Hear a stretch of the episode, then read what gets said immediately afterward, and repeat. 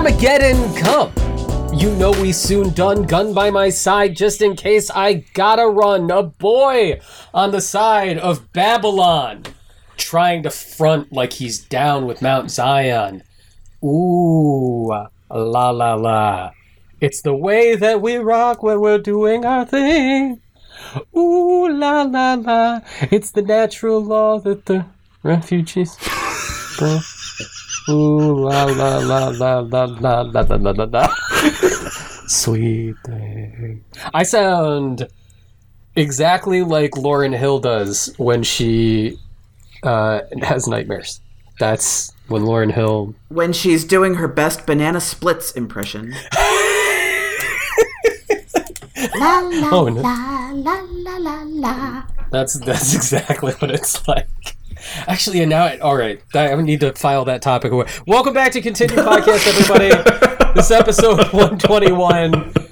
My name is Anthony John Agnello. This is a show that's about video games, and you just heard Susan Arendt almost completely derail my entire brain with the banana splits and wanting to know if that horror movie about the banana splits was any good. I just remembered that that happened. Was that any good? Did you either Oh of you see yeah, that existed. I don't know. I used to watch the banana splits when it was I. fucking weird. Here- it, here's the problem. What? I it, I never thought it was weird. I just thought it was awesome. so What is that Yeah. prob- that, that explains not- a lot about my my uh, psychological development. I what think. is what is the banana splits? The, the banana It- splits. okay, it was yeah. a bunch of essentially uh, uh, uh, guys in mascot costumes. Yes. um getting It's- into zany hijinks. Okay, picture like the Monkees yes.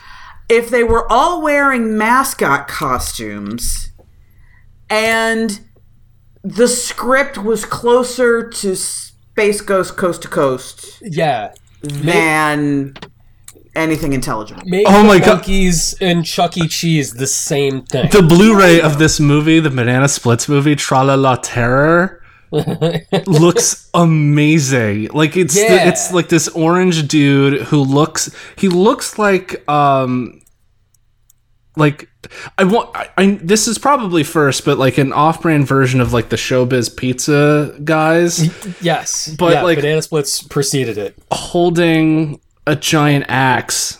Oh, yeah. Uh, and then like an elephant with with shades like off in Yeah, the I, di- I only remember two of them. floppy the dog. one that looked kind of like a dog that had big floppy ears. Yeah. And then the elephant. Yeah. Yeah. Oh, and then the awful monkey. I hated the monkey. that that that man who's discovering the 1970s all at once is none other than Staff Roberts, Dave Roberts.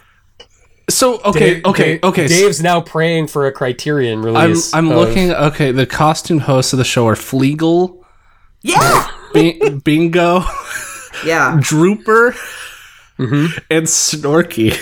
Yeah. Snorky being the elephant, obviously. Uh, oh, it's a okay. It's a Sid and Marty Krofft joint. That makes sense. Yeah, that I should have led. So, okay, that, so honestly. so is this like sincere or is this supposed to be like a bit?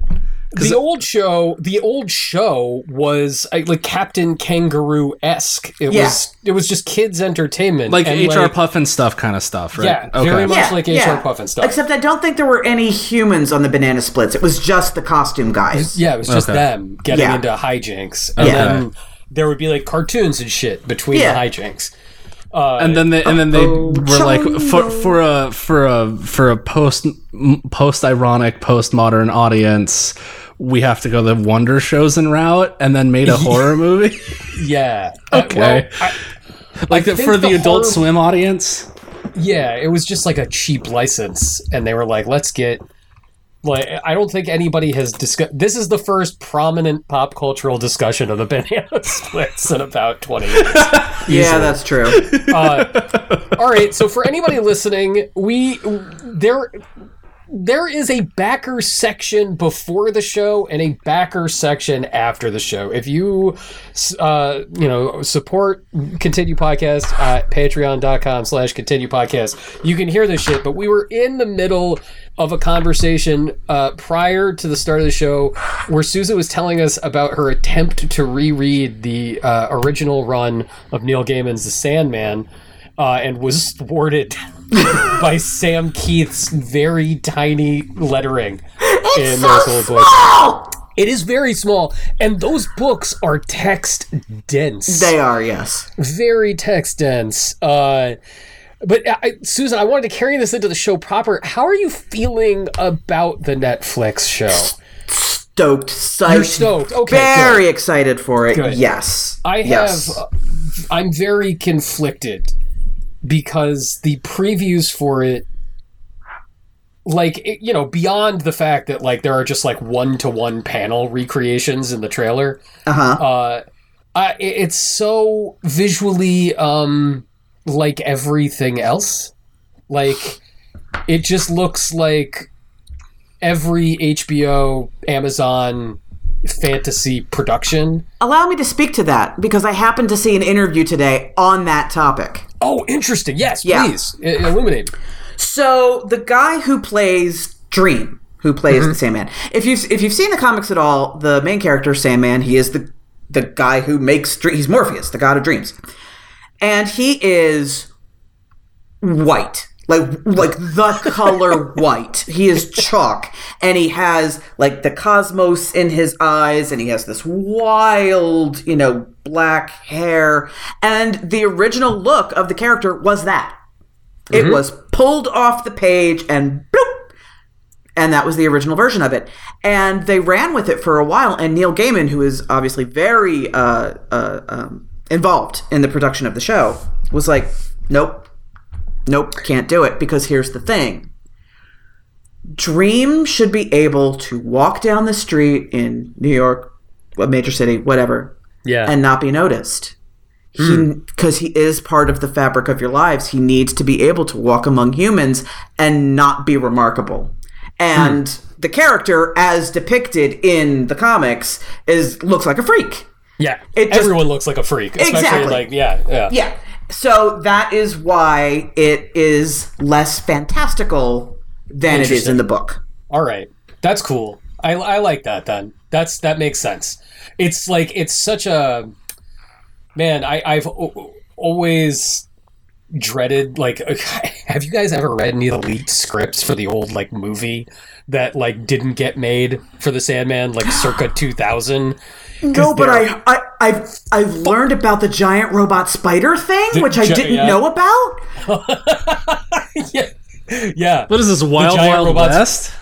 No, dude, same guy. It's the same guy. Yeah. this Yeah. guy Same who was fucking a guy. producer he was he was the producer who was uh, uh attached to the original version of the sandman movie Yeah. and he kept trying to shoehorn What is this giant mechanical spider into every film he worked on What- like- Yes.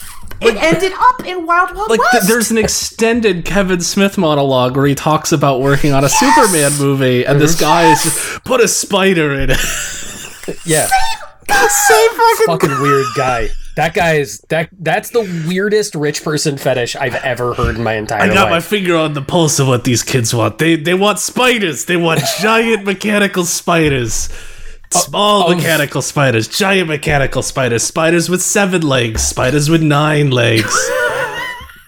It's it's not the all time best unproduced script I've ever read. Where you read it and you're like, this is fucking preposterous. but the end of that script, which I think is like dated like 2001 or something, okay has Morpheus. Morpheus is fighting the devil in underneath New York City in like a giant cave system that exists below New York and the mechanical spider is part of this war between the forces in the underbelly of New York. and it's one of those things you're reading you're reading it and you feel like you can just looking at your computer monitor be getting the like cocaine contact high of whoever had been banging away at this. Side note, before we get into the show proper, I want to encourage everyone listening go Google Nick Cave's unproduced script for Gladiator 2. It is Whoa, whoa, whoa, whoa, whoa! Like, Wait, gla- as gla- in Nick oh, Cave in yeah. the bad seat? like Nick Cave and the Bad Seeds was hired by Ridley Scott to write Gladiator 2 and it is so fucking crazy because Maximus like becomes immortal he basically becomes Kratos Maximus becomes Kratos and like becomes the god of war and like kills like kills Christ and other gods and like the movie ends with like Maximus like oh, engineering the Gulf War.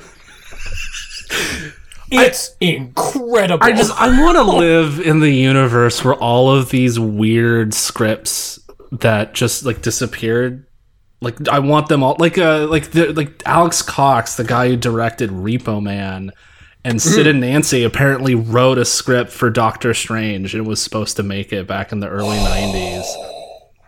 And I I think it's floating around. I think you can read it. I haven't re- read it myself, but yeah. Uh, Written, yeah, writ- okay. I actually looked at written up, written by Stan Lee and Alan Cox or Alex Cox. Yes, Yeah, That's such a good pairing. Yeah. I bet that's insane. I bet it's real I bet it's real 90s too. Oh yeah, Like- like like like 1990 was when I came. I'm just man, like especially coming off of Reap. It's it's it, like Marvel. Like the Marvel movies do this thing where they find like independent directors, right, and then mm-hmm. they give them a feature film. But then that feature film like.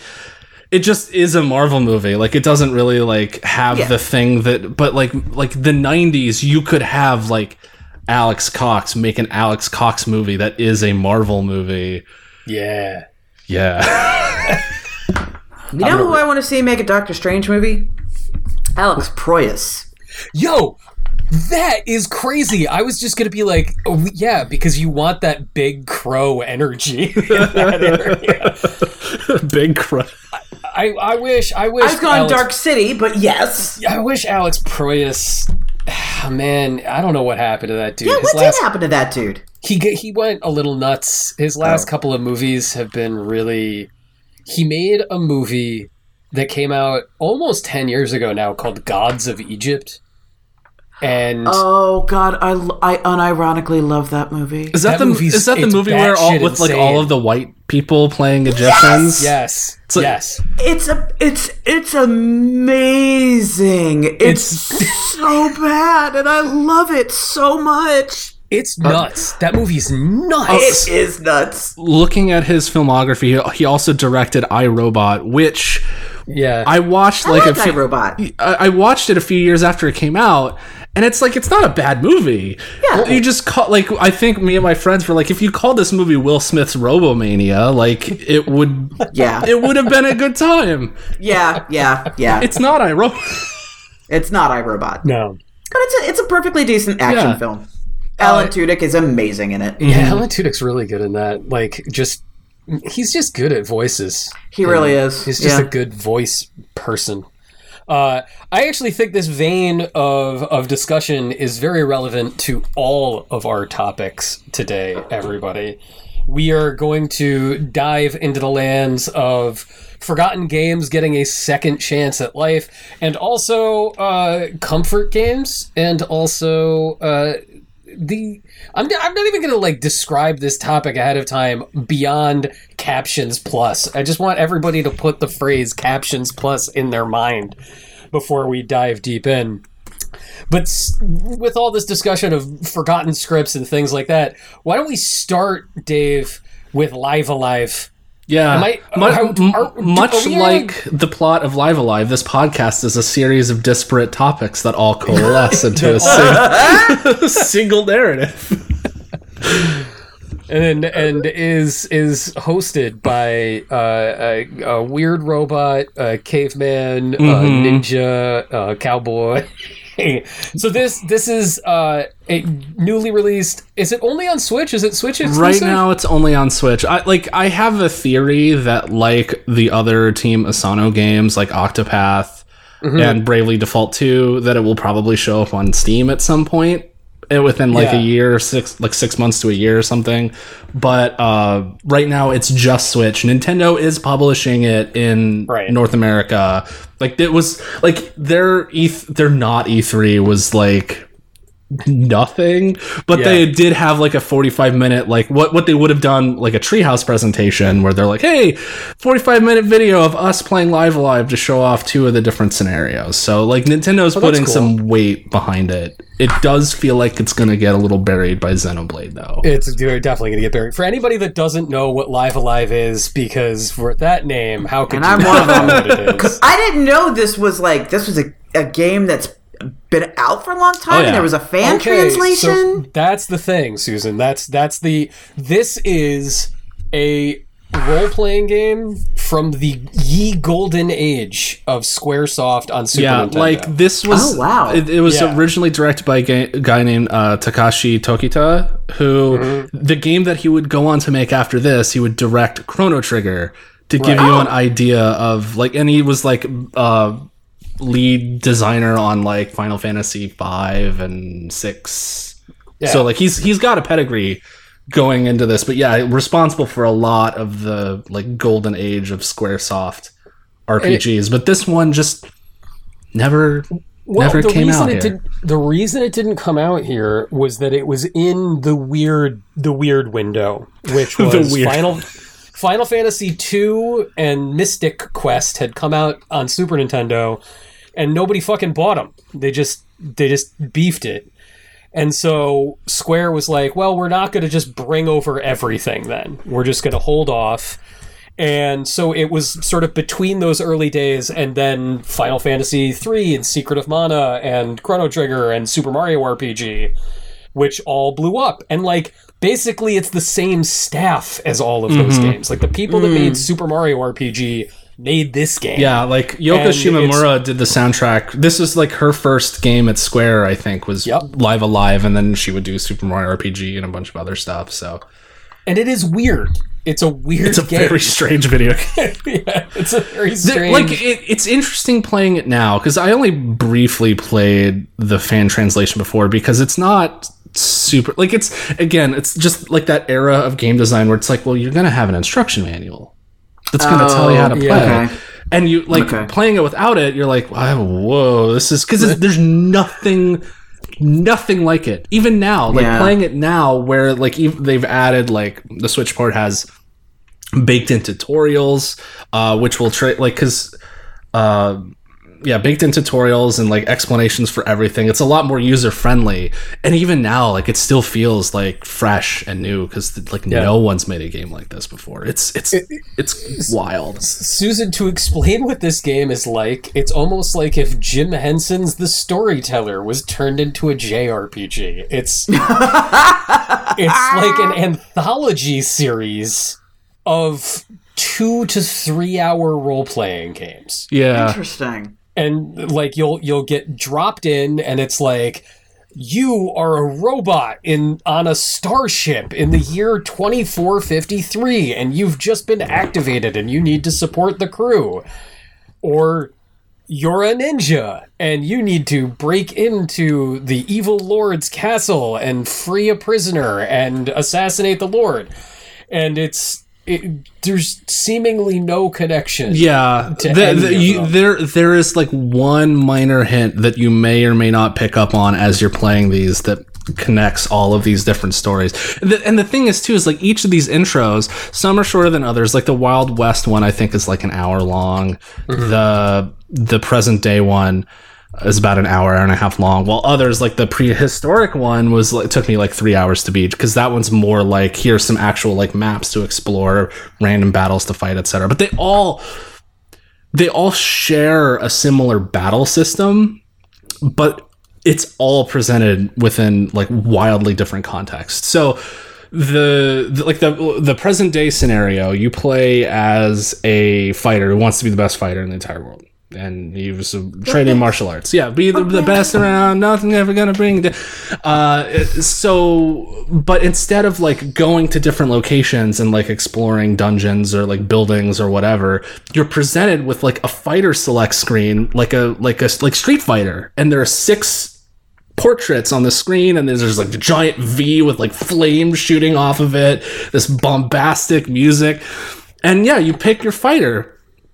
And then you once you choose a fighter, you go into a match and you that fighter may be too strong for you because the the other quirk of this scenario is that you also have to in an effort to become the best, you're trying to learn all of these different moves. So as you mm-hmm. fight enemies, you are learning their moves as they use them on you. So you'll fight one of the weaker enemies, learn his moves, realize that those might be good against another boss, fight him, learn his moves, and so on and so on. No other scenario lets you do that.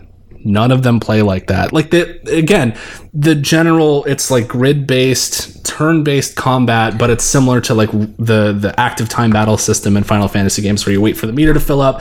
Once it fills up, you can move around and choose your action and then um, attack. It's a game where you constantly feel feel yourself asking the question, "The fuck is even happening?" Yeah, am right I doing am I doing this right?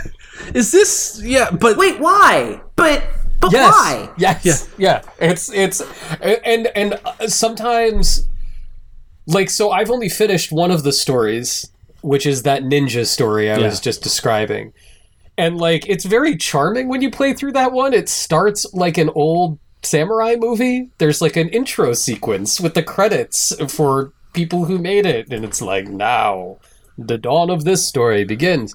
And y- you play through it and they say like you can be a ninja you can stealth your way through this and you know make your way to your objective and try not to get caught and i'm like uh okay but don't i need to fight things to level up Yeah. they're like "D- d- No. don't worry about it and if you get in a fight early on you might be able to kill them but like you're grossly underpowered like when was the last time you played an rpg where you ever even felt like imperiled in any way like yeah. long time Yeah, Uh, without like yeah, without like doing the grinding to just like level up Right. and get yeah. Well, and then the other thing, like other scenarios, uh, like the Wild West one or the Imperial China one, where you play as this like wizened old Shifu who's like looking for disciples. You're the disciples you find and your training can level up,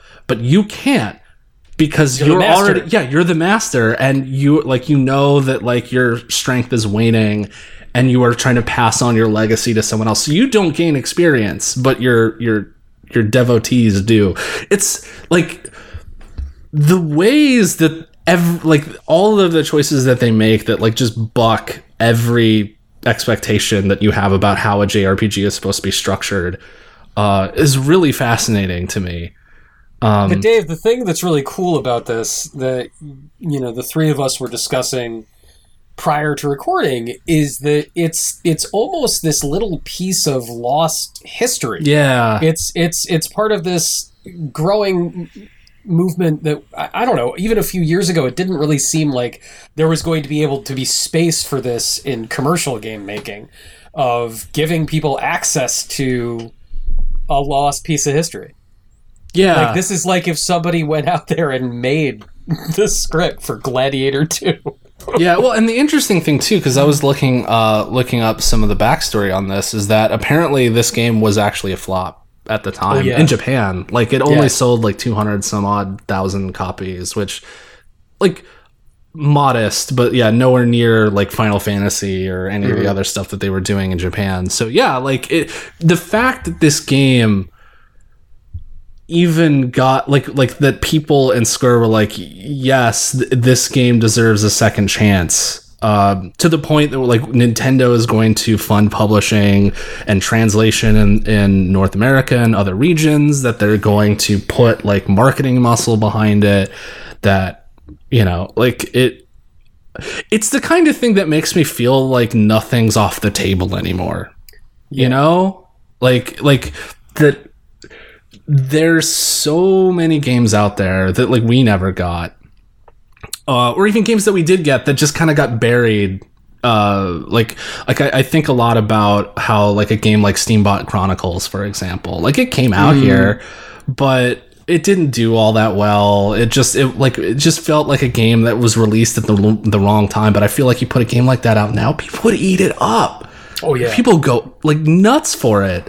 Uh, I mean, which is why the game gets like commands like hundreds of dollars on the you know resale market. Does Steampunk Chronicles go for hundreds of dollars? I think now? so. Yeah, like it's Really? it's I- it's I- getting I'm up there. Terribly surprised. It's it is like that. That is nothing is more 2022, 2022 than that game. It's cozy, Yeah. open world. You're a cute little anime. You can kind of do what you want. It's a blues band. yeah, steampunk, steampunk, yeah, like mech stuff, yeah, like like people it- like. You go like, oh, it's like Stardew Valley, but with like mechs and anime people. People go like lose their minds, you know. like they would. It's like, and No, it's a really good way to put it, though. the, but like the fact that like a game like you look at the kind of games that come out now like yeah like you know your your big ea games take up all the or you know like activision like whatever that takes up all the oxygen Does oxygen EA still make games? Does EA? uh, uh, supposedly i hear that they do uh but like all like uh, the stuff that they make like takes up all the oxygen in the AAA sta- space. Yeah. But there's this whole just undercurrent of games that are just like kind of quietly successful, and and I feel like I don't know, like like they brought Moon out in English, which is like like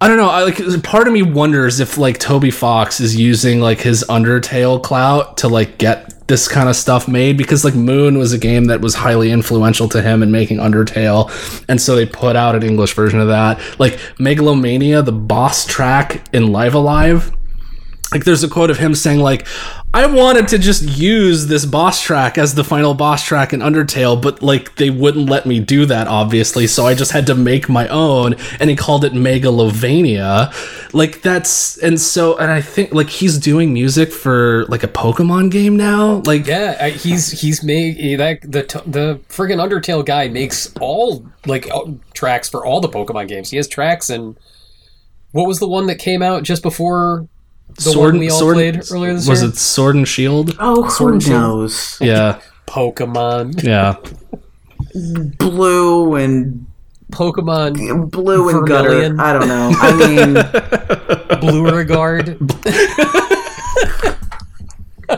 I do not say this out of disrespect for Pokemon games, just their nomenclature. yeah, yeah, yeah, yeah. It is. I I am I am very excited like by the fact that the biggest releases in video games in July of 2022 are Live Alive, a Klonoa remake, and a game where you're a fucking cat in a backpack. That's we're, That's pretty we're- clutch. We're living a good time yeah for video games. I like I like that something like Live Alive has a chance to exist at all. And I actually have to say I'm pleasantly surprised it doesn't feel cheap in No. any way. Like it it and it's not like a full cost game. Like it's weird No, to see it's it's yeah. it's like it's 50, 50 the, the the voice acting is really solid like again like coming off off of uh i also picked up triangle strategy which was another team asano game and man i finally hit like the moment where that game starts to like actually become a video game and i'm like okay i think i'm gonna keep playing this but good god the vo- I know. it's like the worst first impression I've ever seen in a video game. But uh but yeah, like it, it, it feels on par with like I don't know, like, like a lot of Square's best stuff as far as like production values, even though it looks like a prettied up Super Nintendo game. And I think that like a lot of that is just due to the like the 2D HD look, I think is a really solid way to bridge the gap between like how do we preserve the essence of these old pixel games but still make them feel fresh to hmm. new audiences who you know make them feel like they're old but not and i think that like it, it does a really good job of like of yeah bridging that gap Can I ask you guys a weird question related to that? I might I might be full of shit. Do you guys think that we are finally in a post graphics are everything? No. We're not. We're not. No, I'm. Well, it, well, it, it depends. From an audience perspective or a publisher dispe- perspective. So when I when I say an audience, I, I- I'm thinking specifically audience because hmm. I feel like all three of us came to video games across multiple eras where that really was the dominant perspective. It was always like anything that wasn't the bleeding edge of presentation could not possibly succeed in a mainstream setting.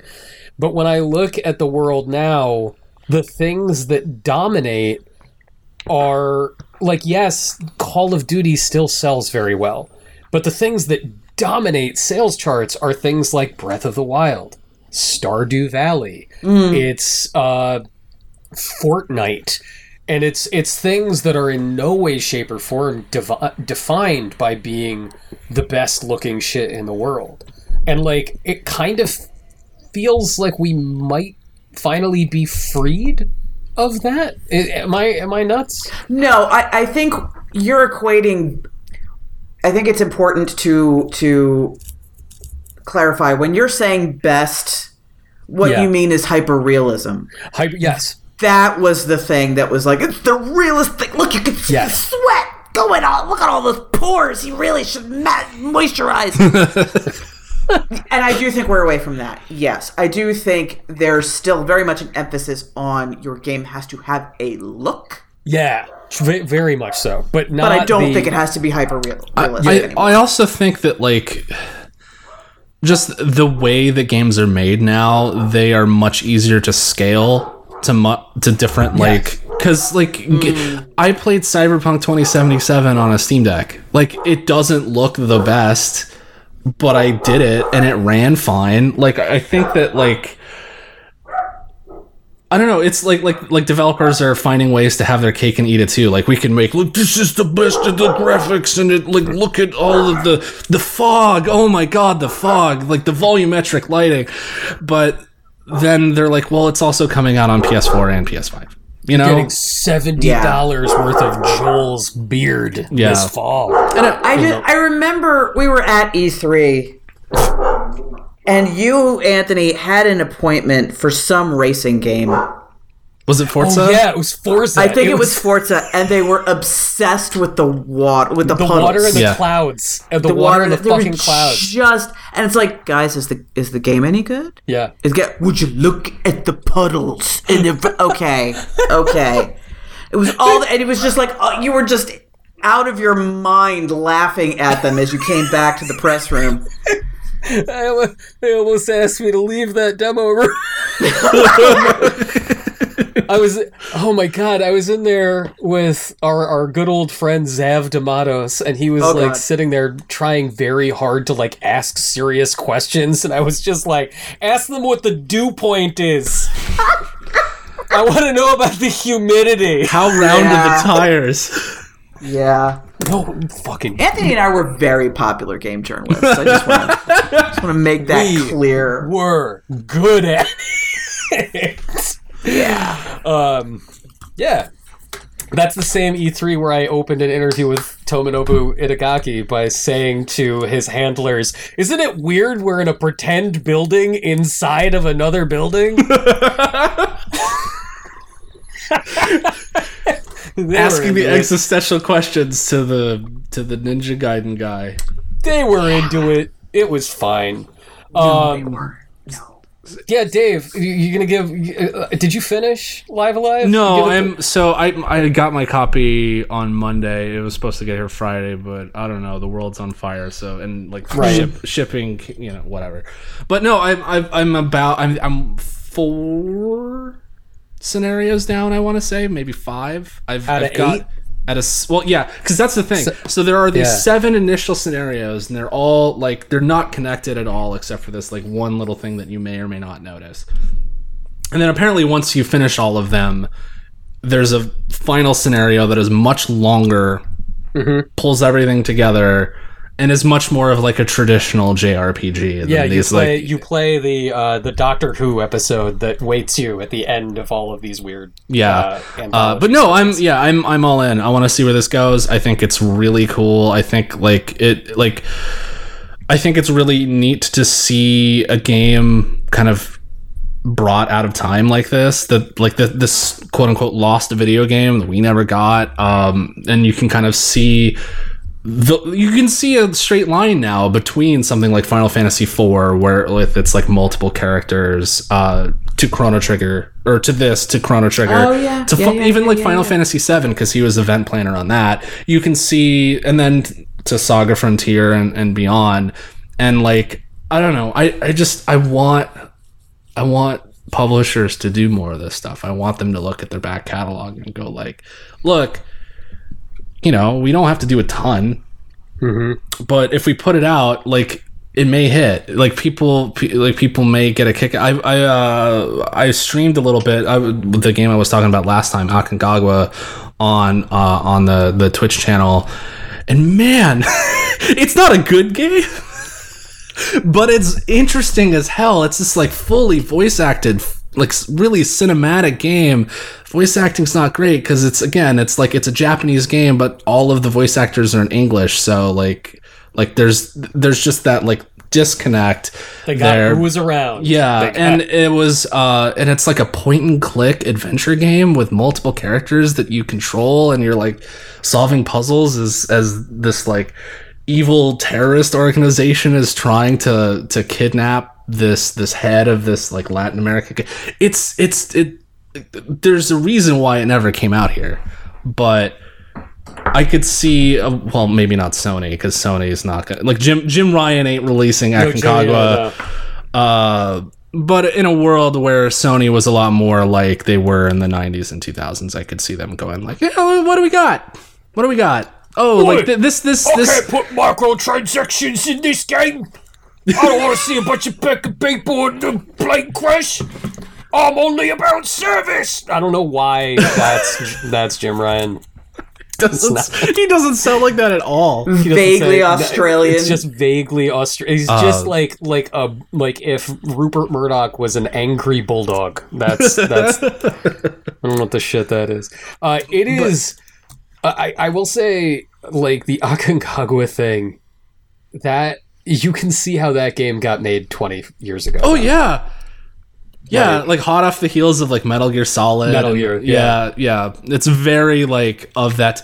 There's like a there's a journalist who has like a friggin' K bar knife that is just knifing pe- like she's like oh i don't know we gotta get out of this scenario guess i gotta do it and you make her knife like a guard in the back and like me and like the and like a bunch of the the continued discord people and the people in the twitch chat were just like oh my god what you didn't learn that in journalism no, yes. this woman has secrets. Uh, but no, it's just it's it's fun, you know. Like like I, I just I want to live in the world where companies aren't afraid to take chances. They can see that they can hmm. make they can put out interesting stuff. Maybe not make all of the money in the world, but something could make some money, and maybe one of those things becomes a huge thing. yeah. You Maybe know? don't maybe don't spend all the money Yeah. With Like- the expectation you have to make all the money like more. is is there like a lost or like fan translated game or some game that you've heard of that never got released in America that you guys would want to play like for me I I would say like I would love to see Nintendo put out Marvelous on like their Switch Super Nintendo Oh. Switch which is like like again you could see like Eiji Aonuma first game I love Legend of Zelda Link to the Past I want to make a Zelda game this is my tryout for making a Zelda game. So he makes this game set on an island where you play as a bunch of little kids uh, that are at a summer camp and you have to solve puzzles. And it's all built in the link to the past engine and it's really like quirky and funny. And again like the only way that you could play it in english is a fan translation. But again it's just like you could see that missing link between link to the past Eiji Aonuma coming on board and then working on Ocarina of Time and then that's where Zelda goes you know all the it's very weird because all of all the stuff that I thought would never happen has pretty much happened. Like I never thought that Moon Yeah. would get translated. I never thought that Live A Live would get translated. It's a fan translation, but Racing Lagoon. Yeah. I gotta play Racing Lagoon.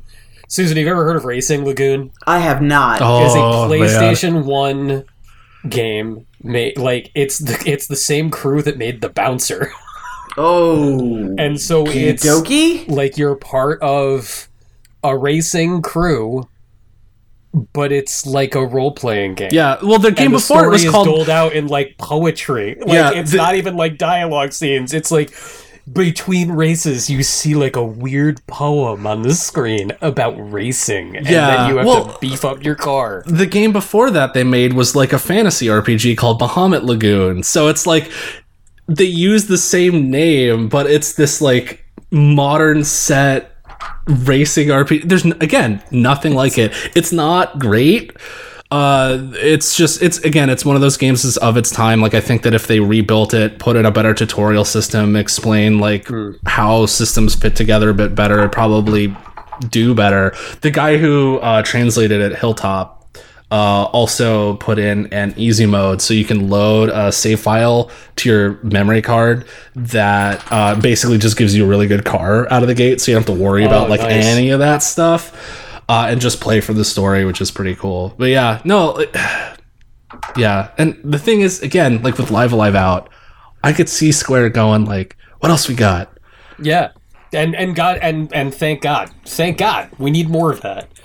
Um, what about you susan is there anything i don't know anything you can think? I, I don't really I'm not aware of stuff that like if it does like if I can't play it if it's not in Yeah. English I don't pay attention to it. Right. So uh, except for Harmful Park, which I would love. yo, good answer. there there is an the hilltop the guy who did uh, It's nuts. And Racing Lagoon. There's he did a fan translation of uh, Harmful Park. That's You amazing. can get on PS1 right now. That, that I love that. I think I think I'm in the credits of that one because I'm backing that guy on Patreon at the like credit tier. So That's awesome. I need to.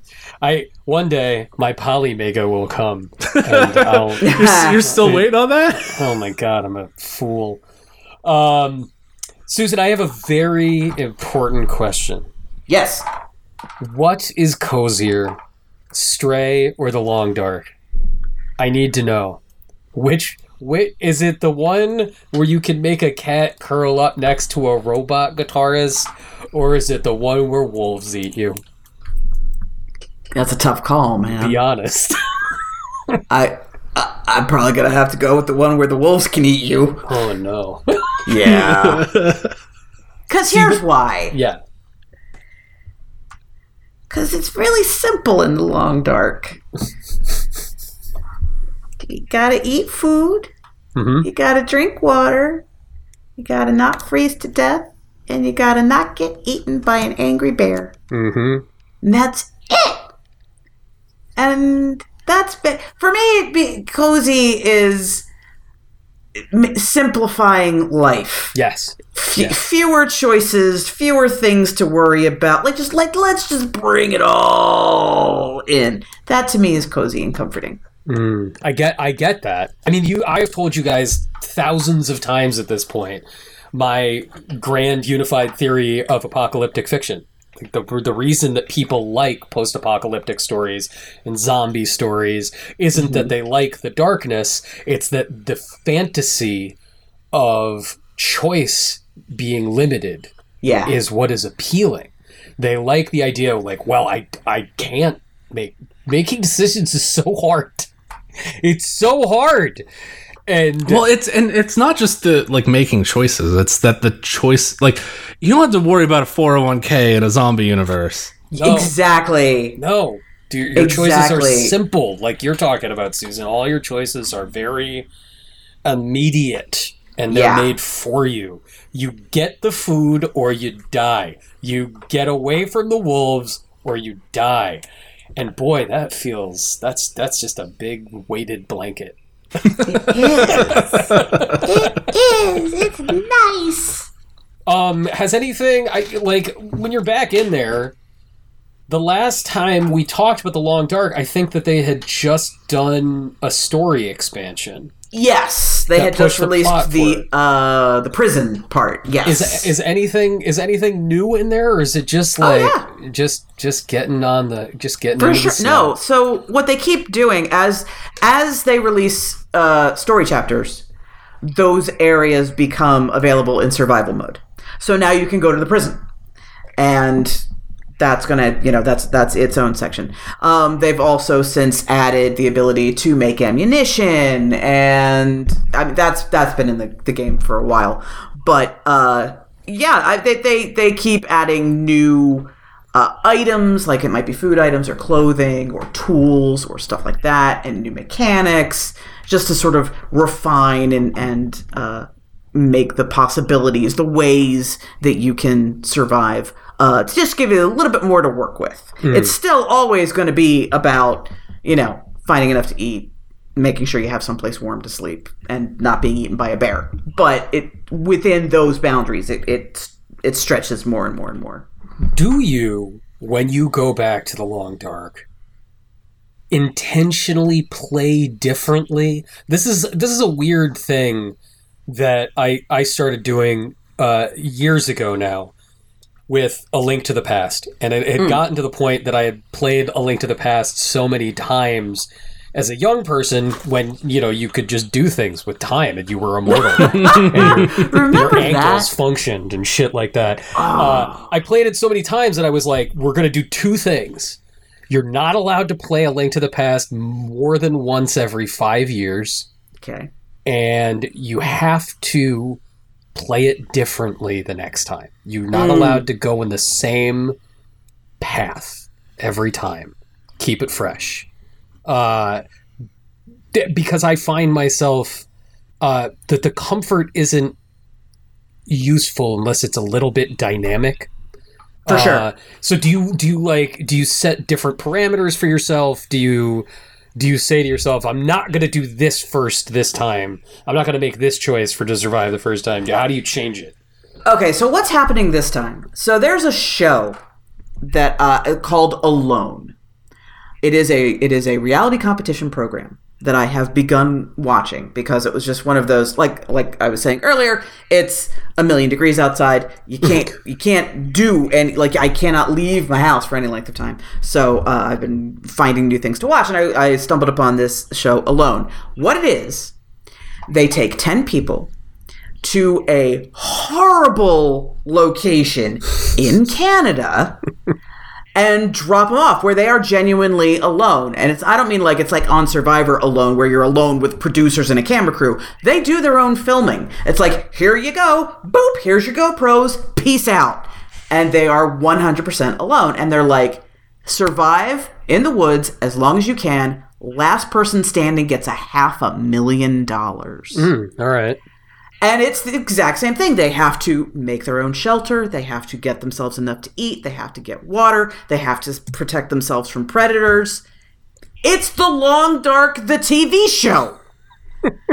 to the point that I'm pretty sure the first few seasons uh, of Alone are take place on Vancouver Island, and I'm pretty sure at least some sections of the Long Dark are mapped after Vancouver, like they're analogous to like I'm like I think that's Coastal Highway where they are right now. Anyway, so what's been really interesting watching these these seasons is the choices that people who are actually in this situation make when they're confronted with like, well, that's a wolf. And so I Give me those changed- mini bottles of tequila. I, I saw Liam Neeson do this. Liam Neeson did it, punched it right in the face.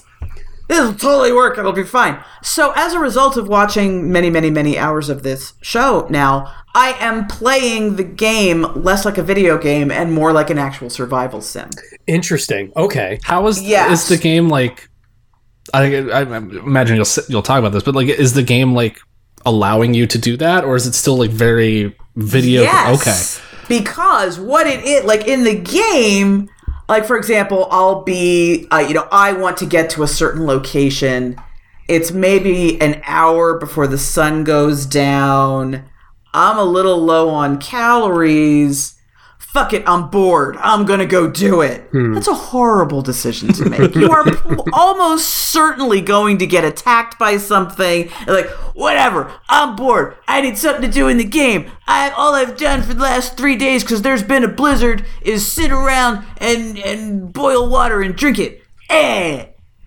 and and almost every single time I I do something like that, I end up you know a bear attacks me. I end up lost. I get frostbite. Like some terrible thing happens to me because of course it does.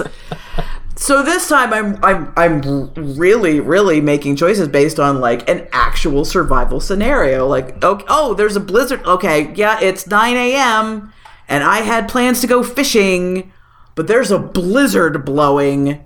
A blizzards bring down your body temperature almost instantly. B they trash your clothing.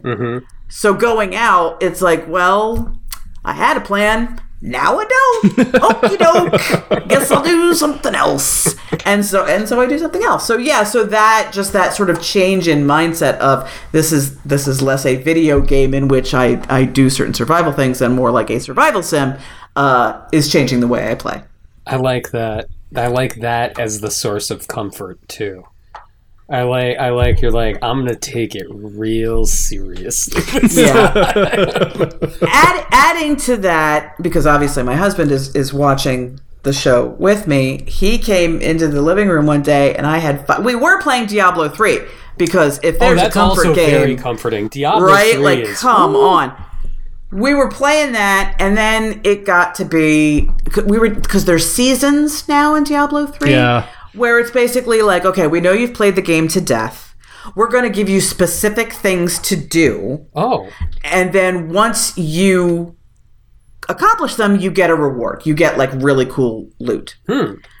And it's it gets to be, you know, you got to play it on the really crazy crazy hard difficulty and it stopped being fun for us. So he came into the living room one day, and I had fired up the Long Dark because we've re- watched so much of Alone. I'm like, I gotta, I gotta run away from wolves. And he's like, he's like, oh, you're playing the Long Dark, huh? yeah. He's like, Ooh, I think I'm gonna play the Long Dark too. so now we're playing it side by side, and we're helping each other because he he knows certain areas. you know there's the, the whole map is broken into areas you know pleasant valley and mystery lake and coastal highway and all that. He knows pleasant valley really really well. I know coastal highway really really well. We're even despite the fact that we've both played this game for hundreds of hours we're teaching each other stuff about it. Hmm. Like he's like well i gotta go to mystery lake because i'm out of sewing kits. I'm like dude you've got you've got deer gut and fishing hooks. Like dry, you've got everything you need wait you can do that? Like yes you can do that. So it's it that's a big part of it as well is is we're we're doing it together in our each in our own way. It's so funny. I this past weekend, and I think I've talked about this with you guys and on the show, but um, I I like the comfort of a Lego set, oh yeah. Uh, and I don't want the object afterwards. Like I don't want the thing. Uh, I tend to sell them, uh, uh, but I just want to make the thing, and I also don't don't come at me. Imagined internet person. Person I've constructed in Why my you brain. be creative. Make something. Like, no, I want to uh, to have a picture on a box and then make the thing. I want to Yep. see it emerge because that's deeply pleasurable. And there's something about that process, the meditative, like this, then this, then this, in the long dark. But it's almost like you get to do it again. Like Yeah. you get, you get like it's it's a a repeating, uh, replicable pleasure. It is very much. It, I like the way you put that. The this, then this, then this, because that's very much, at least how I approach it. It's like okay, there's there's a, a, a gas station on the coastal highway, part of the the game. That is my base of operations.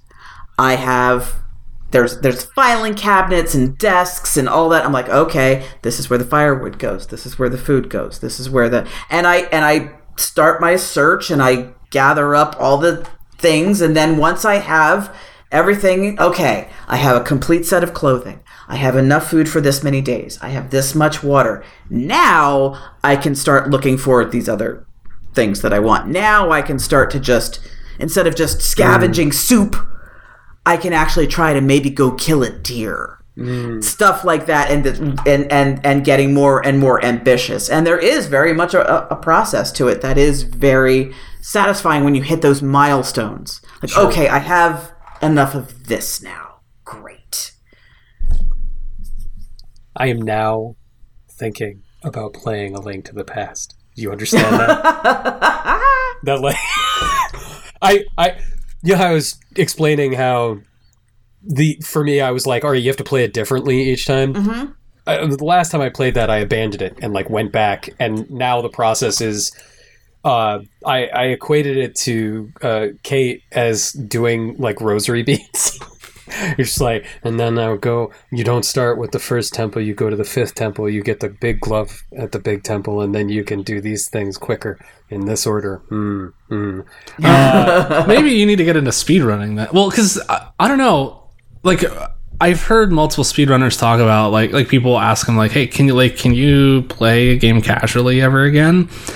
And like s- I think some can, like people who play RPGs can because there's the story that they get to play through and enjoy. But like someone who plays like Mario games, like no, why would I play the game worse? Like, you know. so I feel like once you have a way that you play it, like Uh, but like speedrunning is so much about breaking a thing. You know what I mean? Yeah. I, like I don't, I don't know if you guys remember this, but this is like early days of doing the show at Games Radar. But we had the ver- the the the episodes where it was like let's get somebody who's like outside of the industry. Like, we don't want a game maker. We want really interesting people from other fields to come and talk to us about video games. So we had on the person that created the um I can't even remember what it was called because it's not called Hyrule Symphony, but whoever was doing the orchestral versions. Oh, uh, Of- the, the the the the something of the goddess. Yes, yes, exactly. Yeah. And you were on that episode, Susan. It was you, me, and Connor Sheridan. And, so we threw on Link to the Past because it was the 25th anniversary of the game, too. And we're just like doing the interview, doing the interview, doing the interview, and it's getting on to like the like 75 minute point. And Connor, like the guy is answering a question, and Connor just goes, "What the fuck is wrong with you? You're almost to the dark world. You you started the game at the beginning." He's like, "You're not even paying attention. You're just going through." it." I'm like, "Uh huh, it's fine." Uh, and then you go and Agahnim is here. And, um, Susan, what do you think of Stray? I like it's so I'm so surprised. I haven't played it yet. Oh, you haven't played it at all. Okay, Nope, because I'm busy making myself feel better by running away from wolves. because wolf, because Wolfen. I I thought it was very strange. Uh, I thought it was just The done Wolfen, man. Just Wolfen. it's the Wolfen Uh, man. I, I'm very like I was like I was like, there's no way that a game where a cat in a backpack exists and Susan's not talking about it first unless she hasn't played it at Yep. all. Yep. Um, well, here's the other thing. So I and I don't. Hopefully, if you can answer this, someone I, I saw someone say that the opening of Stray, because of what happens to the kitty, Oh yeah, it's hard. made them cry. Um, it, it's not no like it. I mean, I imagine if you have a very because like my wife has a very visceral reaction to like animals, just in yeah, general. especially uh, yeah. So, and I think that it like if she were to see this, she probably would get very upset. But yeah, it gave it gave. I, Lyra and I played it together, uh, and it, you know, both of us were like, "Woo!" Like uh, at the intro. It's. I mean, it's no more extreme than something you would see in like Homeward Bound or The Adventures of Milo and Otis. se- like it sounds but very like those Pixar. are like real animals. Yeah, it's Pixar-y. Um, Okay, okay, okay. Cool. I am not emotionally capable of handling that at this particular moment. Yeah. It's, it's so I'm going to wait until I can. So this is this is the funny thing. Dave, are you playing Stray at all? No, because the place that I wanted to buy, I have a coupon Oh, from, from all a. Steam retailer that has still not gotten their copies of the game yet, and the coupon expires the end of the month. I have no idea what the oh. fuck is going damn on. So I'm I'm I'm hanging out. But before I want to check it out, but yeah. This is a weird. This is a weird thing to say, but w- the three of us have almost already had the relevant conversation to have about Stray. Fascinating. uh, we already did it. We got it out of the way before the game came out.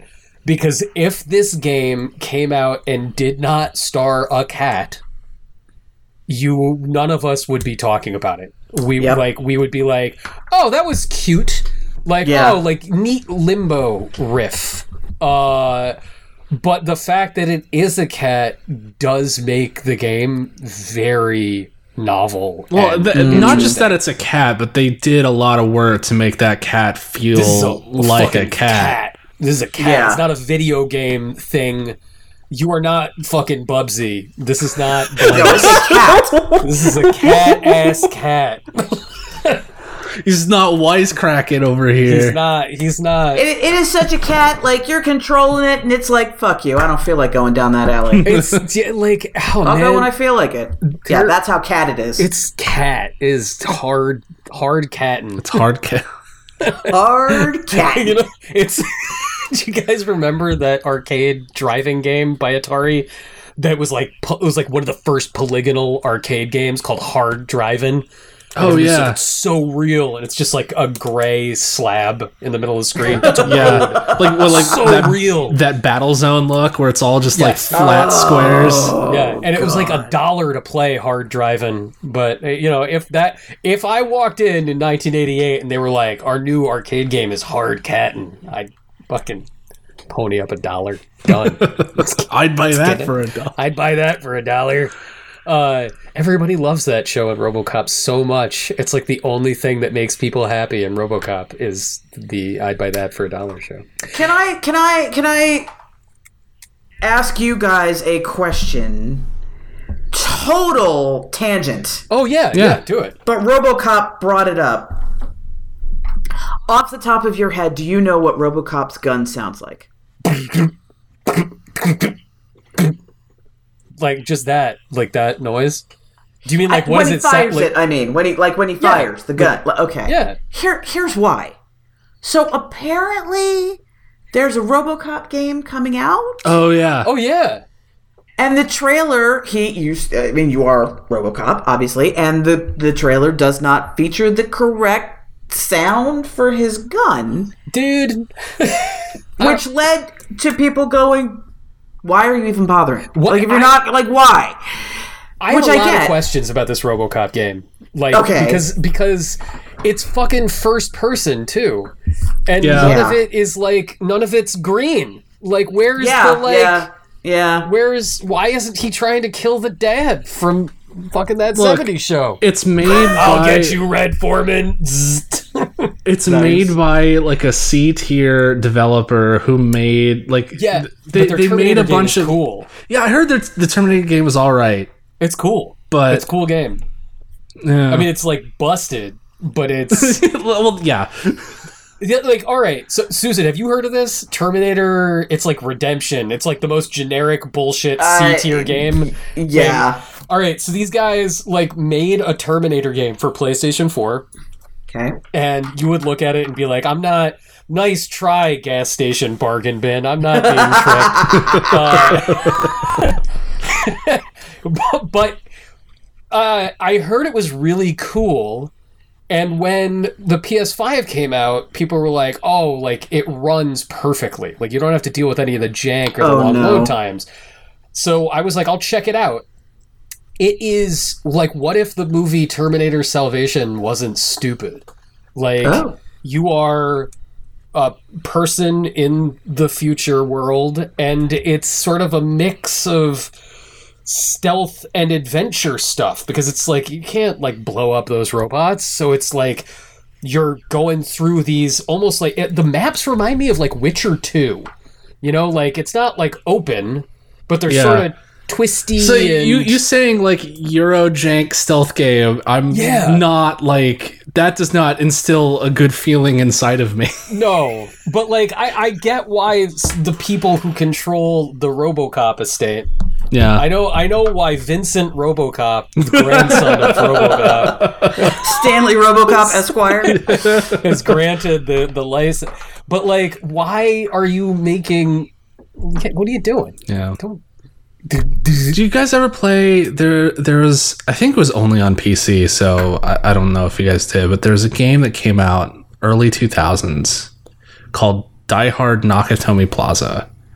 I've never played that one. That I've heard it's that really Termi- cool though. That Terminator game sounds a lot like that, where it's like, yeah, it's janky. It's like it's it's kind of busted, but like someone actually made like a proper video game of the first Die Hard movie where you play through the Oh. whole events of the game and there are like, you know, you go through the different levels and all the the scenes in the movie happen. It's not like Die Hard Arcade, which like rules, but it you know, it's not the same. Or Die Hard Trilogy, which eh, like it's okay it's it was neat but it's not die hard. Yeah, it's it's, like a- yeah. Whereas this is like yeah no it's like yeah you've got your gun he's got the catchphrases you have to worry about like stepping on glass and like it's just it's it's it was cool.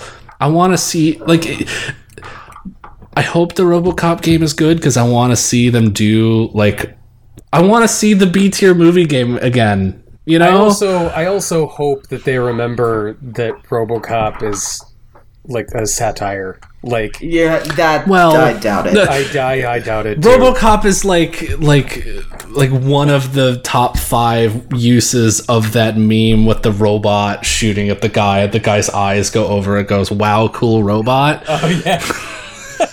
yeah. yes. Yes. Very much so. Um, I think actually it's funny. I, now I want to watch a subtitled version of RoboCop and see what weird closed captions there are in RoboCop Oh, because yeah. I bet they're fucking incredible. Ed 209 turns menacingly. Uh, Susan, you you proposed a very interesting idea to us about the the experience of watching captions on television and movies right now, which I think is super interesting to to think about. Because we're talking about things like Live A Live and The Long Dark, which are all about you know placing you in a place where you are constantly getting ancillary information that even the characters don't have access to you know we never question in a role-playing game that it's like i have complete access to change this ninja's clothes in the middle of a hall at any given time. Oh i found strange pants. I better put them on him. And a number went up. Or in the long dark like if you're if you're stuck in a fucking snowstorm, you're not like, oh man, the thread count on my JNCO jeans is fucked. Like, but in the game, it's really yeah, fun, yeah. And that that information is additive. I don't think people tend to think of that as being a part of the viewing experience, but lay lay out the concept for Captions Plus and the Okay. inspiration for it, which is it, which is vital. Yes. So uh, I have been watching everything with captions on for many years. Uh, my husband is hard of hearing, and before he got his hearing aids, we had to have them, or he simply could not understand what was going on. I it, I ha- am now to the point where I can't watch something without it. I feel like I'm missing everything. But something I noticed while I was doing that is captions will often sort of accidentally add flavor to a scene. Like for example, you'll uh, you see a scene with somebody talking on the phone to somebody else, and you can you're supposed to just barely hear what the person on the other end of the phone is saying. Captions will often fill that in for you, so you know exactly what is being said, as opposed to having to be like, "What is it? Who is she talking to?" The other thing they do that I find really handy is they will often identify the speaker by name uh, which helps sort of reinforce okay that person is named that and they have this relationship. So there's sort of this added flavor that that happens just by doing their job. So what happened is uh, stranger things came out and this, the captions in stranger things are magnificent because whoever did them made a real effort to describe eloquently and evocatively these sounds which largely come down to squishing noises. Mm. Because you know if you're in the upside down you're like it's all this sort of like wet tentacly bat screechy just very strange things and they're really going the extra mile to try and recreate the feeling of what everybody is hearing So they got a lot of attention. There were lots of screenshots being, you know, uploaded to social media. Everybody delighted in these wonderful captions, which has led to not just a celebration of them, but also the discussion that Gen Z also is constantly watching things with the captions on for a variety of reasons, not least of which is because they're often watching things in an environment where they can't listen to stuff. Whether that's they're in a room with other people, they're they're commuting, they're whatever. Okay, so now captions are not just for folks who are hard of hearing or deaf, or even people who are trying to, you know, the, the, the kids are asleep. It's a, a much larger demographic than it has ever been. So that made me wonder because I am a freak and I wonder about things like what is the next sort of media evolution look like? Will we get to a point where you've got captions, which is, okay, we are going to let you know this is what is happening in the scene if you can't hear the scene? Or is there going to, and, and does that leave room for like a captions plus where we're going to do that, but then we're going to also inform you about other stuff? Yeah. I was watching recently uh, the Terminal List, which is the new Chris Pratt show on on Amazon, and it's about a Navy SEAL who gets revenge because his platoon was set up, and it, it's it's for the hoorah crowd, like one hundred percent. To its credit, it doesn't do the well, as you know, like way of explaining things to the audience. It just it's just tossing out things that this Navy SEAL would say and, and, like like one Navy SEAL is not explaining to another one what WARCOM stands for Susan, or it's what not, SCIF it's not the stands for. Aaron Sorkin approach where it's like, excuse me, can I get a woman in here to act like she's an idiot and then I'm going to have a noble middle aged man explain it to her? For, uh, as the as the I'll- stand-in for the audience, yeah. for for me, it's the CSI treatment. Sure. like because they will always have like they'll someone will say an acronym and then the next person will like s- like Repeat it. say what the acronym stands for. What's the the they call the, that Kojima-ing. Yeah, Uh, or what? What's the uh, Law and Order like criminal intent where it's like Ice T explaining what the drugs that's, that's do? SVU. Yes. SVU. SVU. SVU. Yeah, Yeah, big audience 100%. perspective, Ice T moments. Yeah. And like, I respect that this show didn't do that. It, hmm. it makes absolutely no effort to do that because that's not what would happen. And it's and the book that it's based on is written by a Navy SEAL, so my my brother knows what he's talking about. That's great. But as a viewer, if I didn't have captions on, I would have no idea what this person is saying. Yeah. I'm like, oh, okay, so SCIF is clearly an acronym. I can kind of contextually guess what the letters stand for, or I can just pick up my phone and, and Google it and, and find out that way. So I'm wondering if we get to a point with like a Captions Plus where it does that for you. It's like, no, no, no, don't worry about the phone, sweetie. We're going to let you know what SCIF stands for. We're going to let you know what WARCOM stands for. We're going to inform you of when they're talking about this particular region, why that's relevant to people in the Navy. And we're going to provide all these little pieces of background for you so you're not turning to that second screen or just deciding, oh, I, I don't understand what's going on and I'm going to go watch something else. So Do you, do you guys remember the misery of E3 circa 2013? Yes, I do. like, welcome to the second screen experience. Everybody's Yes. gonna have the second screen experience. Be like, if you make me look at an iPad during Mass Effect 3, I will fucking cut you, EA. Uh, Yeah. But Also known as why Destiny's lore was all locked behind an app. Exactly. Yes. Yes. Yes. So there was e- exactly one good substantiation of the second screen experience in anything, and it was never used by anyone because it was on the Wii U. I don't know if you guys remember this because no one does, but the Wii U had a whole feature called Nintendo TV. oh shit, Yes. yes. and you could pair your Wii U remote with your television and cable setup. And if like all the streaming platforms at the time supported Nintendo TV, so you could literally like lo- like press a button on your Wii U controller, look up a show, and then your Yep. Wii U controller would show you all of the things that you could watch that show on and go to it, and then so it was awesome. on, yeah, it was fucking awesome. And if it hadn't been trapped on a bullshit device, it would have been a, a legitimately revolutionary Yeah. piece of software. And um, it- it's it's weird. Amazon, I know Amazon Prime does it.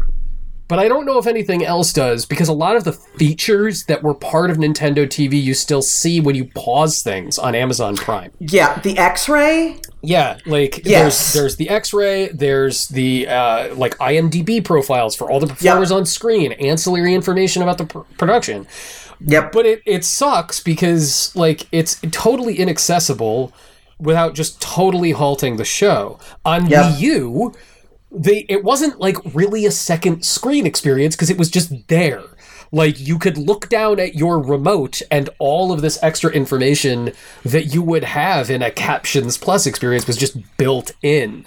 oh, I love that. And it, it was fucking incredible. And I that was 10 years ago. And I have mean- no idea why uh, nobody has replicated it in So- any meaningful way. I you guys, I, I know, Anthony, like we were clanning on Kojima earlier, but like I feel like Metal Gear Solid did this before Yes. anyone. Like the first Metal Gear Solid, the subtitles, like they'll talk like, like okay, Snake, uh, all of your gear is OSP, and and like in parentheses it says on-site procurement. and the game is Oh, nice, filled with stuff because like no one's gonna know who the hell DARPA is wh- Yep. when they play a game unless you're a weirdo who listens to too many podcasts. Uh, but they tell you like in the parentheses like what DARPA means, why the DARPA cheat, and so you're like, oh, this guy is important. He's high up in the government. Like, like yeah, the, that game, and to a lesser extent, I think the other ones, because I think a lot of that was the localizer trying to like make the game like more military-y like the- basically like fr- from the way i understand it like they basically went to uh, oh what was his name? Who was the guy who localized it? Anthony. You, Uh, oh god, I can't remember his I- name. yeah, All I it's like remember on is the tip of my tongue. Kojima was super angry about it. well 'cause they're, they're like okay uh, you have like two months to translate this game because you know Right. like that's how every game was done back then like Yeah. final fantasy 7 you have you have a month and a half to translate this we're going to market uh Here's hideo an Excel kojima spreadsheet. It's Hideo broken. Kojima has been reading a lot of Tom Clancy novels. We need you to translate Metal Gear Solid. So he's like, okay. So he like he not only like included military stuff, he kind of made up military stuff too that like mm-hmm. sounded real. And yeah, and would just throw in parentheticals as a way to explain both the the names of different organizations, but also like this lingo that people were using in the game and I like to its credit, like I it makes the game feel like you know like a real spy military action thriller, and it, yeah, it ensures that the audience isn't lost. And I think that yeah, like just, just do that. I think I that- Do you guys miss pop up video like as Oh Yes. god, I love pop-up video. viscerally as I do? isn't that a Reggie oh. Fils-Aimé joint? Like, didn't he like? Pop up video is a Reggie Fils-Aimé joint. Shut Yeah, he was like Right. one of the one of the guys stuffing behind it. Yeah, crusts and making pop ups on your waterfalls by TLC video. Um, No wonder I love him so much. disrupt, disrupting your blue ocean with the power of the Nintendo DS. Uh, I, I I do also think that there is a there's a cultural divide too with subtitles because I know like a lot of Asian cultures like Japanese media and like Chinese Korean media love subtitles. Subtitles everywhere. Subtitles on the Yeah. side, subtitles on the bottom, subtitles that point out different things that are happening on the screen. And like American TV is very much like no, we have to present a clean, pristine image and with a really bad mix for some reason. Yeah, but Yeah. Susan, I think you're I think you're right that that is changing, like broadly. Uh, and I think people are acclimated to. I, I genuinely think people are acclimated to it not just because you know like they're used to watching television on their phones and not having headphones in, and also I think video games have acclimated people to the expectation of having subtitles on. Like I think Well, most people, I think- yeah, I think part of it is also that they've gotten better. Yeah, Yeah. totally. If you go back, you know, you were talking about the subtitles of RoboCop. They frankly probably suck yeah, because what you got until not too long ago was the bare minimum. Mm-hmm. Like you wouldn't get uh, the, the idea of adding sound effects. Yeah. and and here's what the music that's playing. Yeah. is like is pretty recent. Yeah. So now the subtitles aren't just dialogue, dialogue. It's Yeah, and, and- and and not even older ones would even not even give you all the dialogue. They would just kind of sum up. Yeah. Yeah, it's like shorthand. Well, and like, and Yeah. even creating the distinction between subtitles and closed caption, uh, Yeah. which is another like, because yeah, like before there really wasn't a distinction, and now, like, the, there are multiple levels of subtitles if all you want is dialogue on a screen, or if you want the whole experience with the sound and everything, like that can get included too, and it's on a separate text channel. And also, TVs are big enough Yeah. now Yeah. Yeah. that you can you can have you can have a nice picture and and have room enough Mm. for them to and you can uh, also have them in different colors and different fonts as opposed to the big huge honking we're gonna put a big black bar at the bottom and it's just gonna be Arial bowls all caps. That's it. That's what you're getting. So I don't Hope you know- like someone shouting at you. yeah. I don't know if you guys have explored this option, but whenever there's like a Star Wars show on, I have a group of friends who, like, if Mandalorian is on, we'll get together each week on Discord and we'll watch Mandalorian together. Um, but Disney Plus fucking straight up has a Comic Sans option for their for their closed captions. So if you guys really want to make Star Wars great, you fucking bright yellow Comic Sans. Wow. And you go with the biggest font. I want I want Obi-Wan Kenobi's dialogue filling up three quarters of the fucking screen. look like a look like a Simpsons meme. it's so good. Uh, related, have you guys, speaking of legendary closed captions, have you guys ever seen the Chinese bootleg of Revenge of the Sith from 2005? Oh, yeah. 2005? oh yes Dave, are you familiar with this? This Oh, no. Majesty. Some bootlegger translated, like machine translated, all of the dialogue into Mandarin and then back into English. Oh yeah, And I know. I, all- I've, seen some anime like that where Oh, it's like they're so good. names, uh, like names of characters are both like the Jap. They're like the Japanese name, the Chinese name. Sometimes they're the English translation of like an animal that is Yeah. the character. Oh, it's it's trying to follow anything is amazing. I'm saying pour yourself a big glass of absinthe and, and sit down and watch that. That's the way to do That's it. where it, it's where do not want comes from. Yes, it is. yes, yes. Uh, Susan, what do you want uh, captions plus on that does not have captions plus yet? I want, I want very badly Ted Lasso captions plus. Oh. I want oh. everything about like London iconography, and I want, I want a little pop up when you hear the ten seconds of an Oasis song. Be like, Apple paid eight point two billion dollars for the soundtrack. Liam this Gallagher one was found face down in a pool when the call came in. I mean, obviously, my, my, my question's all. I mean, my answer is always going to Star Trek. Sure. Yeah. Yeah. That'd be Star tight. Trek, Doctor. Like, give it to me, like something that has legacy like that, like Doctor Who, something that's been around forever and a day. It's perfect for it. Mm. Like, th- there's epi- something that the new Doctor Who does or did before I stopped watching because I stopped watching that shit because Jesus. Is it that bad? Yes, Oh wow, that's grim. yes, it it got unwatchable. But they would have like little Easter eggs that would be shout outs to like classic Doctor Who. They were doing that for a while, and I would be like, ah, Horns of the Nimon. Yep, I remember that one.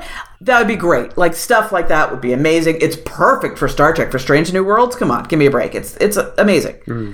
Dave. Um, first thing that popped in my head that I think would be useful on uh, my wife and I were watching Outlander for a while, and man, they the Scottish accents in that show are so thick, dude.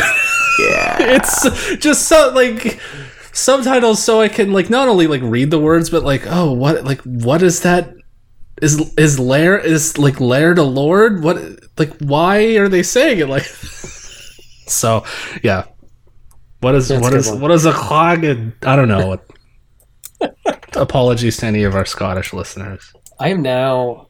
I, t- I think tonight's the night. I think I'm diving into Strange New Worlds finally. That's that's that's the speed I'm at. Um, all right. Well, I think we did it, guys. Yay. I think we solved it's in the books all of all, All of of the Vincent. Take that, Vincent RoboCop. That's, take that next to the time, bank consult us about your investments. He's just he's really good at it though. Like he did one of my crowns, and it's just you wouldn't be able to tell. Yeah. It's you wouldn't you wouldn't Didn't even feel know. a thing, did you? Yeah. Didn't Mhm. feel a thing. And Yeah. he's like, "You must not floss the normal way." I'm like, "Whoa!" like, look here, Mister. I eat baby food. I can figure it out on my own. I think I think we've exhausted the robot.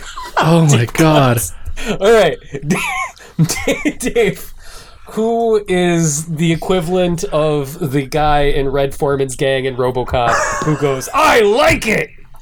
Uh, that made this happen. Uh, I would buy our Patreon followers for a dollar. Sir, patreon.com slash continue podcast, uh, where all of our lovely backers support the show financially, helps pay for our server costs and uh, copies of Live A Live that don't show up until Monday. So, but uh, yes, uh, I will give a special shout out to our backers here. Uh, Josh Jamie Souza, John Belf, Toast, Adam Gauntlet, Michael Coffey, The Fancy Manatee, Stormshot, Double Taco, Matthew Peters, Denton Brock, Gluttony One of Seven, Eric Van Quill, Frank Sands, Tyler Nilson, Shane Nilson, Yodel, Ryan Brady, bleh, excuse me, Jacob Christos, Chris Cook, Skip Dippity, Canonical, Tom Coveney, and Nick Rugen.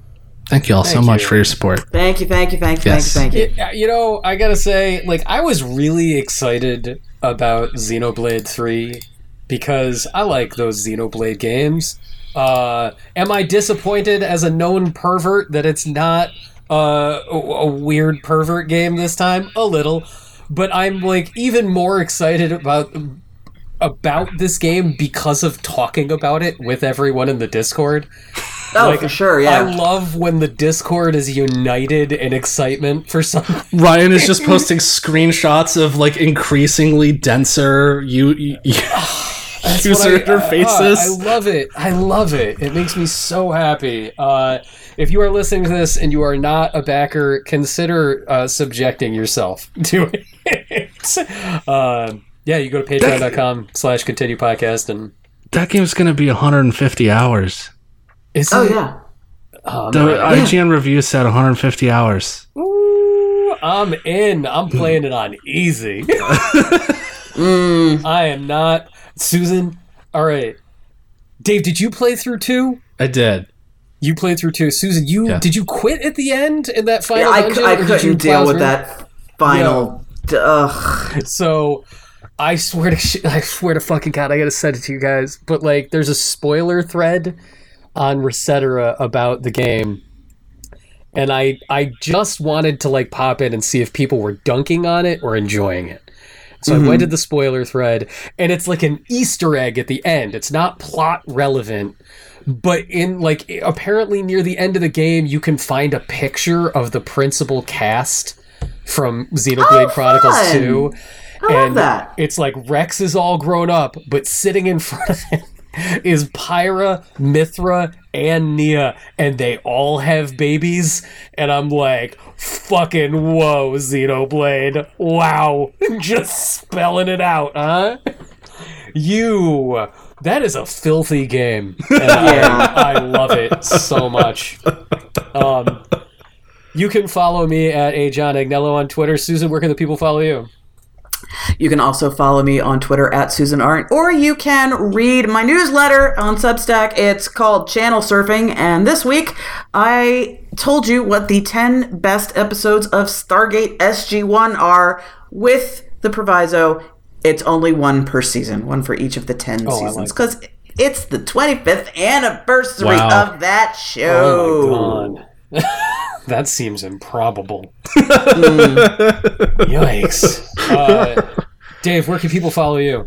Follow me on Twitter at David Robots, on twitch.tv slash continue podcast. Uh, I streamed Aconcagua last week. I'll probably keep doing that this weekend until I finish it. It seems pretty short, so I'll do that. Also, been thinking about so I, I started picking up Japanese again because uh, I don't know this like recent spate of like fan translations and stuff is making me really want to like learn not just how to like read the games but like to do that. So I'm thinking I may stumble through Chrono Trigger in Japanese Oh, I love fun. that. That's on cool. I absolutely Twitch. love that. because there, there, like, there's tools that you can use to like read the text. So, like, my goal is to just expose myself to as much as possible, even if I'm not like, even if I don't know all the words right away. So, that might be fun to do. I don't know if, if people are interested, hit me up and I'll I'll set that up too. That's So, awesome. Well, all right, everybody. We'll see you in two weeks. Thank you for listening. Goodbye. goodbye. Bye. Thank you.